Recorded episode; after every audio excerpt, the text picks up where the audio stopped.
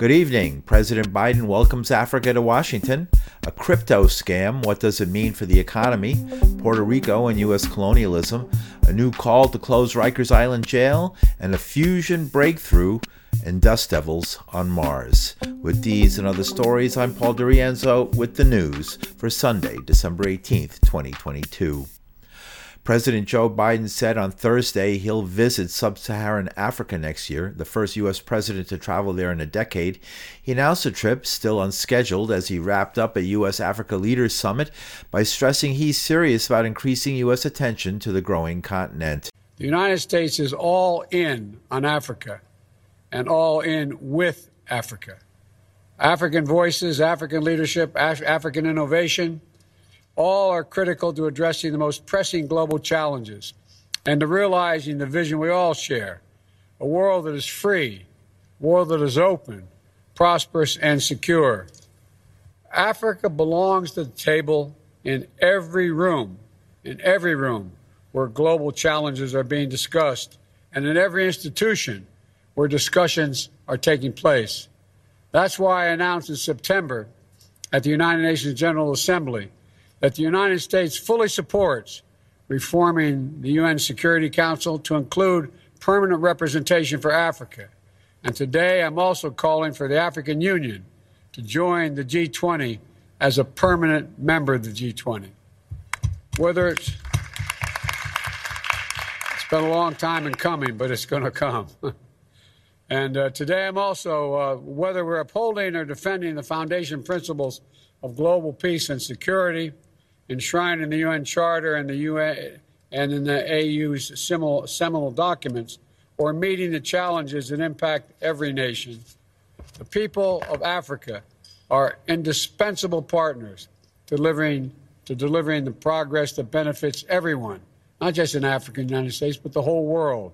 The summit was the first held by the United States since 2014 when Barack Obama was president. Biden's Republican predecessor, Donald Trump, didn't make it to Africa during his COVID 19 shadowed presidency. Trump made no foreign visits during his final 11 months, the first president since Ronald Reagan not to visit the continent during his presidency. And former FTX CEO Sam Bankman Fried is expected to appear in a Bahamas court tomorrow to reverse his decision to contest extradition to the United States. According to reports, Bankman Fried is expected to agree to extradition to the U.S. He would appear before a U.S. judge for an arraignment and bail hearing. FTX was a crypto exchange for internet based securities that have grown massively in popularity, even as some are calling for more regulation and even banning the use of financial instruments that rely on technology, such as the blockchain, similar to the well known Bitcoin and others. Last Tuesday, federal prosecutors from the Southern District of New York charged Bankman Fried with eight counts of fraud and conspiracy. Bankman Fried could face up to 115 years in prison if convicted on all eight counts against him, though he likely wouldn't get the maximum sentence. Federal District Attorney for the Southern District of New York, Damian Williams. First, we charged that from 2019 until earlier this year, Bankman Fried and his co conspirators stole billions of dollars from FTX customers. He used that money for his personal benefit, including to make personal investments and to cover expenses and debts of his hedge fund, Alameda Research. Secondly, and relatedly, we charge that Bankman Fried lied to Alameda's lenders about the source of the money that he was using to pay those debts. Third, we charge that earlier this year, in the midst of the crypto crisis, Bankman Fried lied to investors in FTX about the fact that he had sent billions of dollars in FTX customer money to Alameda. And fourth, we charge that Bankman Fried violated federal campaign finance laws by causing tens of millions of dollars in illegal campaign contributions to be made to candidates and committees associated with both Democrats and Republicans. These contributions were disguised to look like they were coming from wealthy co conspirators, when in fact, the contributions were funded by Alameda Research with stolen customer money. And all of this dirty money was used in service of Bankman Fried's desire to buy bipartisan influence and impact the direction of public policy in Washington. Damian Williams is federal district attorney for the Southern District of New York. Prosecutors allege Bankman Fried conspired with others on numerous schemes, including misusing customer deposits held in FTX that were used to cover the expenses of Alameda, Bankman Fried's hedge fund. The 14 page indictment also alleges that Bankman Fried conspired with others to violate federal election laws by making political donations to candidates and fundraising committees between 2020 and November 2022 in excess of federal legal limits and in the names of other people. And in related news, at a meeting on Tuesday, the House Financial Services Committee new FTX CEO John Ray was questioned about events leading to the company's collapse.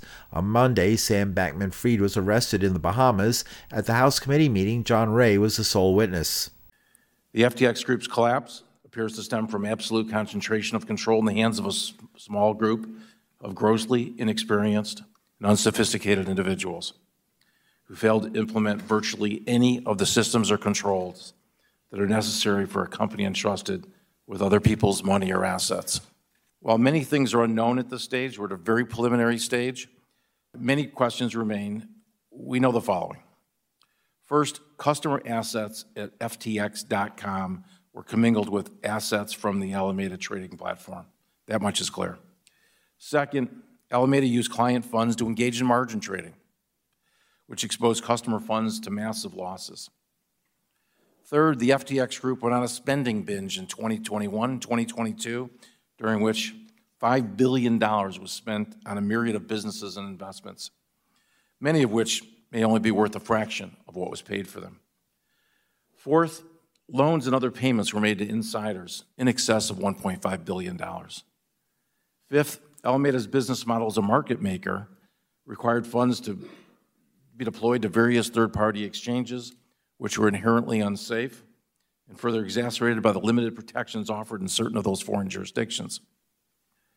I know that resolution of the Chapter 11 process, as well as the investigation into the causes of the FTX Group's collapse, are of keen interest to this committee and to your constituents. Although, you know, there are many who need and deserve answers. There's customers, there's creditors, there's investors, counterparties, employees, and regulators. We're positioning ourselves to provide each of these constituents with answers that they deserve. The Justice Department accused the 30 year old Sam Bankman Fried of violating campaign finance laws, money laundering, fraud, and conspiracy.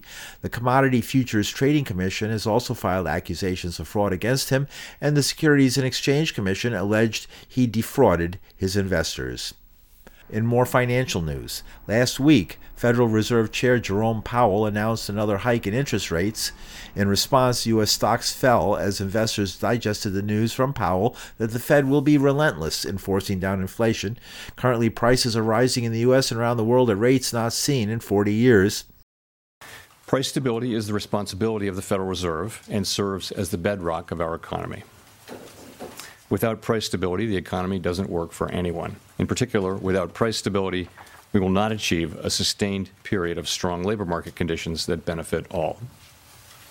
Today, the FOMC raised our policy interest rate by a half percentage point. We continue to anticipate that ongoing increases will be appropriate in order to attain a stance of monetary policy that is sufficiently restrictive to return inflation to 2% over time. In addition, we're continuing the process of significantly reducing the size of our balance sheet. Restoring price stability will likely require maintaining a restrictive policy stance for some time. Federal Reserve Chair Jerome Powell. If Powell's projections are met, economists say next year interest rates will have to rise by 75 points to reach a projected level of 5.1%. Since the crash of 2008, the U.S. has until recently had effectively a zero interest rate. Economist Jack Rasmus says rising interest rates will continue. He projects a major global slowdown and a hike in oil prices as China comes out of COVID restrictions, but he says the real effect is on labor, as illustrated by the controversy over a possible freight rail strike in the United States. You won't see how big it is until interest rates go even higher and this contagion effect that's now spreading in crypto uh, becomes clearer clearly crypto is is a big, uh, you know, wild west financial speculation. But the, see, the problem is who's been loaning to crypto companies. I suspect there's a, a lot of unknown uh, lending going on by the shadow banks, equity firms, hedge funds, and so forth to the crypto.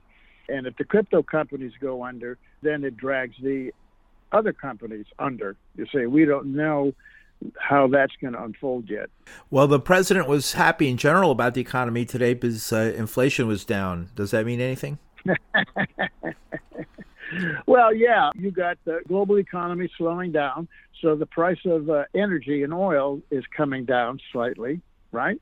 But you still got rents and foods at record highs. We may see a reversal of this energy cost here as uh, China opens and the demand for oil and energy again rises. And as OPEC cuts the supply, which it's doing, Bank of America is predicting the uh, cost per barrel of oil, which is around $70 now, will go back up to 100 Food prices and the rent prices are a different story. They're driven by different causes and effects. You're going to see the Fed rate hikes dampen demand side inflation, which is only about half of inflation. Much of it is the supply side and energy and global supply chains and price gouging and all that. The Fed can't do anything about that. So the Fed is slowly, by raising rates pretty rapidly and high, shaking out demand side inflation very slowly. But supply side inflation is uh, dampening a little because of the global, uh, you know, economy that even the IMF and World Bank are predicting now, slowing down recession. But that probably will be quickly uh, reversed by China opening its COVID policy now and OPEC cutting supply. Inflation could go back up here in a couple months on the supply side, and on the demand side depends on how much the Fed keeps raising rates. We are at a kind of a juncture where it's not clear exactly where prices are going to go. We had to talk about a freight railway strike because of the, uh, the United States' lack of uh, any meaningful uh, sick leave policy. Is that a major part of the economy? Is was the threat of a strike really that frightening that the president had to uh, make enemies out of labor, which he's a labor president, of course? I wouldn't agree with that last statement. He's a mm-hmm. labor president, of course. You know, you can talk to talk, but when you walk the walk here and you impose no strike legislation on uh, railroad workers, then you it's hard to be called a, uh, a labor president. I don't care what they say. It could have uh, really affected the economy if they had walked out. The problem in the railroad sector is the workers are way behind on wage increases this is not a great wage settlement, 24% over five years. It doesn't make up for the inflation over the last five years and going forward very clearly. And the sick leave thing is an issue, but it's an issue because the railroad companies uh, won't allow the workers to take time off, even using their vacation pay or personal leave pay that they have now to take it off when they get sick. Well, why won't the railroad companies allow them to take it off? Because there's 30% fewer railroad workers now, and uh, they can't afford, they, the railroad companies, to let people take time off that they need in a very humane way because it will upset the huge profits that they're making now. You know, it goes back to the railroad companies and their huge profits and scheduling and managing a much smaller workforce. When the government intervenes in this situation, in the Railway Labor Act, as they did in August, that pretty much shuts down any free negotiation going on between labor and management. Management just sits back and says, uh, well, hell, you know, why should we agree to anything? We'll just wait for the government to intervene again, which of course they did. The railroad companies who are making huge profits, record profits, because they're running with 30% less wage costs than they used to. It's a disgusting situation, and until the railroad workers really uh, break, then all unions break with the Democrat Party and start acting independently. This kind of mm. crap is going to continue going on, and workers are going to continue to retreat in terms of wages and working conditions and whatever. Economist Jack Rasmus. He's a professor at St. Mary's College in California and author of numerous books, including Central Bankers at the End of Their Rope. You're listening to the news from New York City. I'm Paul DiRienzo. The House voted on Thursday to allow Puerto Ricans to decide the political future of the territory, the first time the chamber is committed to backing a binding process that could pave the way for Puerto Rico to become the nation's 51st state or an independent country. New York Representative Nydia Velázquez spoke in support of the legislation on the House floor. If Hamilton and Madison were alive today, they will be shocked to see how the anti colonial constitution they drafted in 1787 is currently used to legitimize colonialism in Puerto Rico over 300 years later. Advocating now for the continuation of the status quo on the island is the height of hypocrisy. Colonialism has destroyed the Puerto Rican economy. Colonialism has destroyed the Puerto Rican, has divided the Puerto Rican people. Colonialism has eaten away our people's sense of dignity and self worth. Colonialism has made the people of Puerto Rico both psychologically and economically dependent on the United States. Colonialism is not only humiliating for Puerto Rico, but it is an embarrassment to the United States. The United States that holds itself out as a leader of the free world. Representative Nydia Velázquez of New York.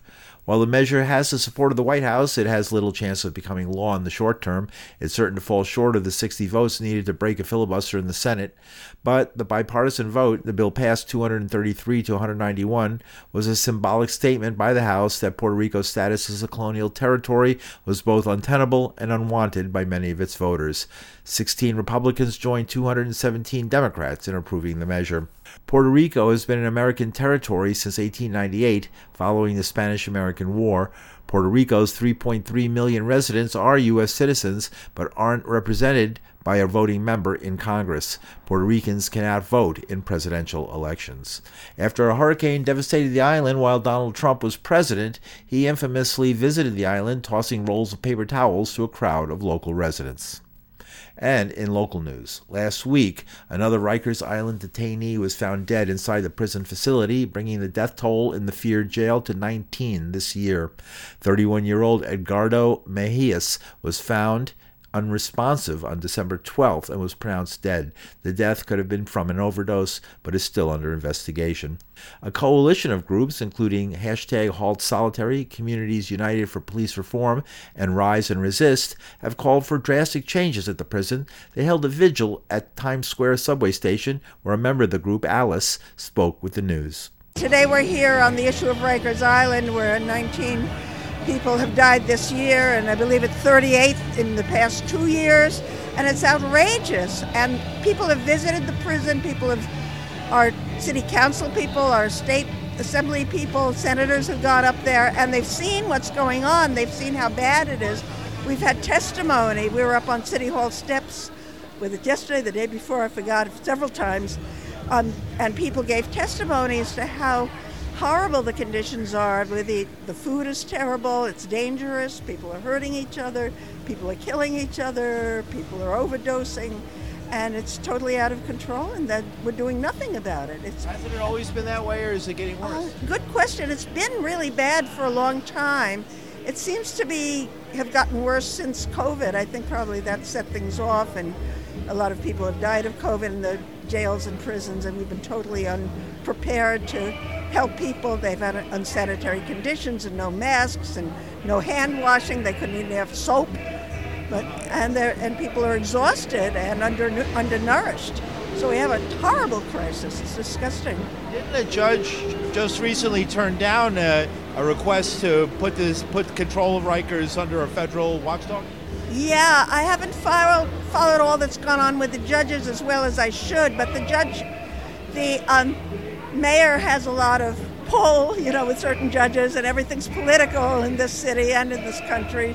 So probably they were pushed to overturn the decision, and it's sad. You know, it's really a shame. What about the mayor? I mean, the mayor is the mayor delivering what he promised, or? Uh, I think he's got a lot of problems. I don't. I mean, I don't hate the mayor. I'm not one of those people who hate the mayor. I, I think he has a good heart from way back when. I remember him from the 100 Blacks in Law Enforcement and he's also supportive of a homeless outreach program that we're involved in.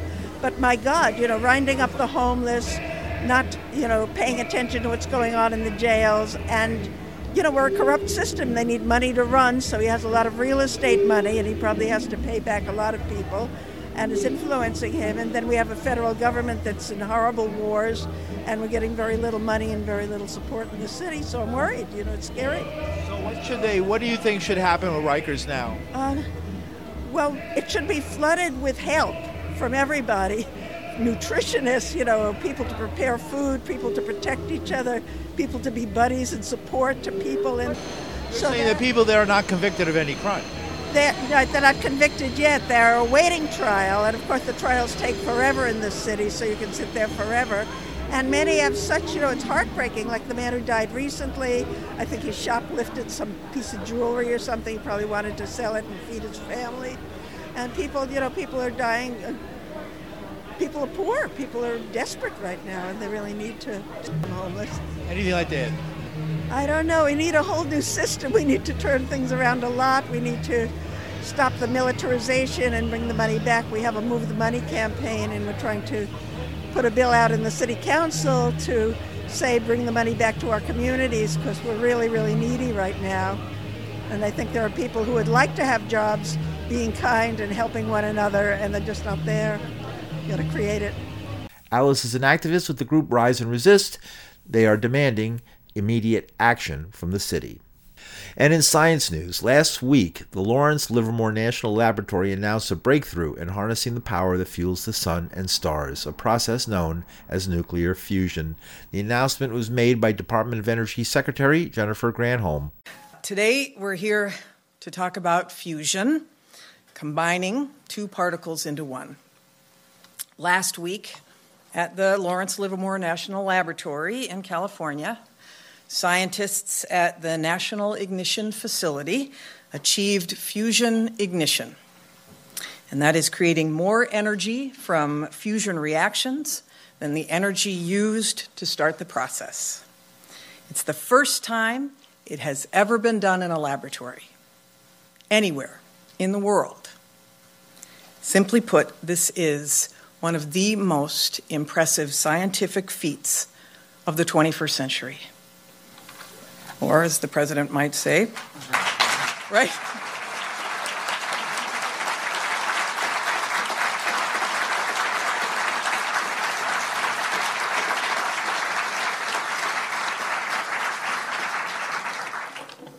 I do think he probably did say this is a BFD. The lab's National Ignition Facility achieved ignition, an experiment that for the first time produced more energy than used to squeeze the atoms together into a new atom. Nuclear scientist Marvin Adams describes what happened.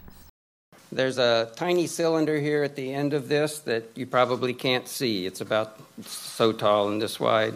Inside that was a, a small spherical capsule about half the diameter of a BB. 192 laser beams entered from the two ends of the cylinder and struck the inner wall. They didn't strike the capsule, they struck the inner wall of this cylinder and deposited energy. And that happened in less time than it takes light to move 10 feet.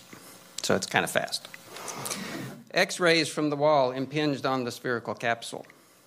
Fusion fuel in the capsule got squeezed. Fusion reactions started. This had all happened before, a hundred times before. But last week, for the first time, they designed this experiment so that the fusion fuel stayed hot enough, dense enough, and round enough for long enough that it ignited. And it produced more energies than the lasers had deposited. About 2 megajoules in, about 3 megajoules out, a gain of 1.5. The energy production took less time than it takes light to travel one inch. Kind of fast. So, this is pretty cool. Um, I have a special message. Nuclear scientist Marvin Adams, hydrogen is commonly available in water, potentially a source of limitless energy. Proponents say it produced less radioactive waste than the nuclear fission process in reactors and bombs, where a heavy atom is split into lighter atoms, releasing massive amounts of energy. And finally, in news from the planet Mars, the alien soundscape of the Martian surface was on display last week as NASA unveiled an audio recording of a dust devil passing over the Perseverance rover, now exploring the red planet in a search for past life.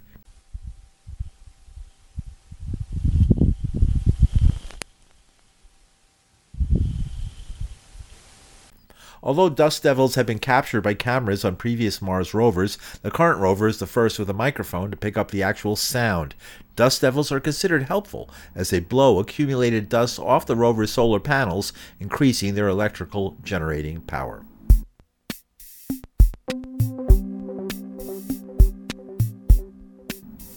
And that's the news for Sunday, December 18, 2022. The news was written and produced by this reporter. You can hear the news at pauldirienzo.com. From New York City, I'm Paul Dirienzo. Thanks for listening.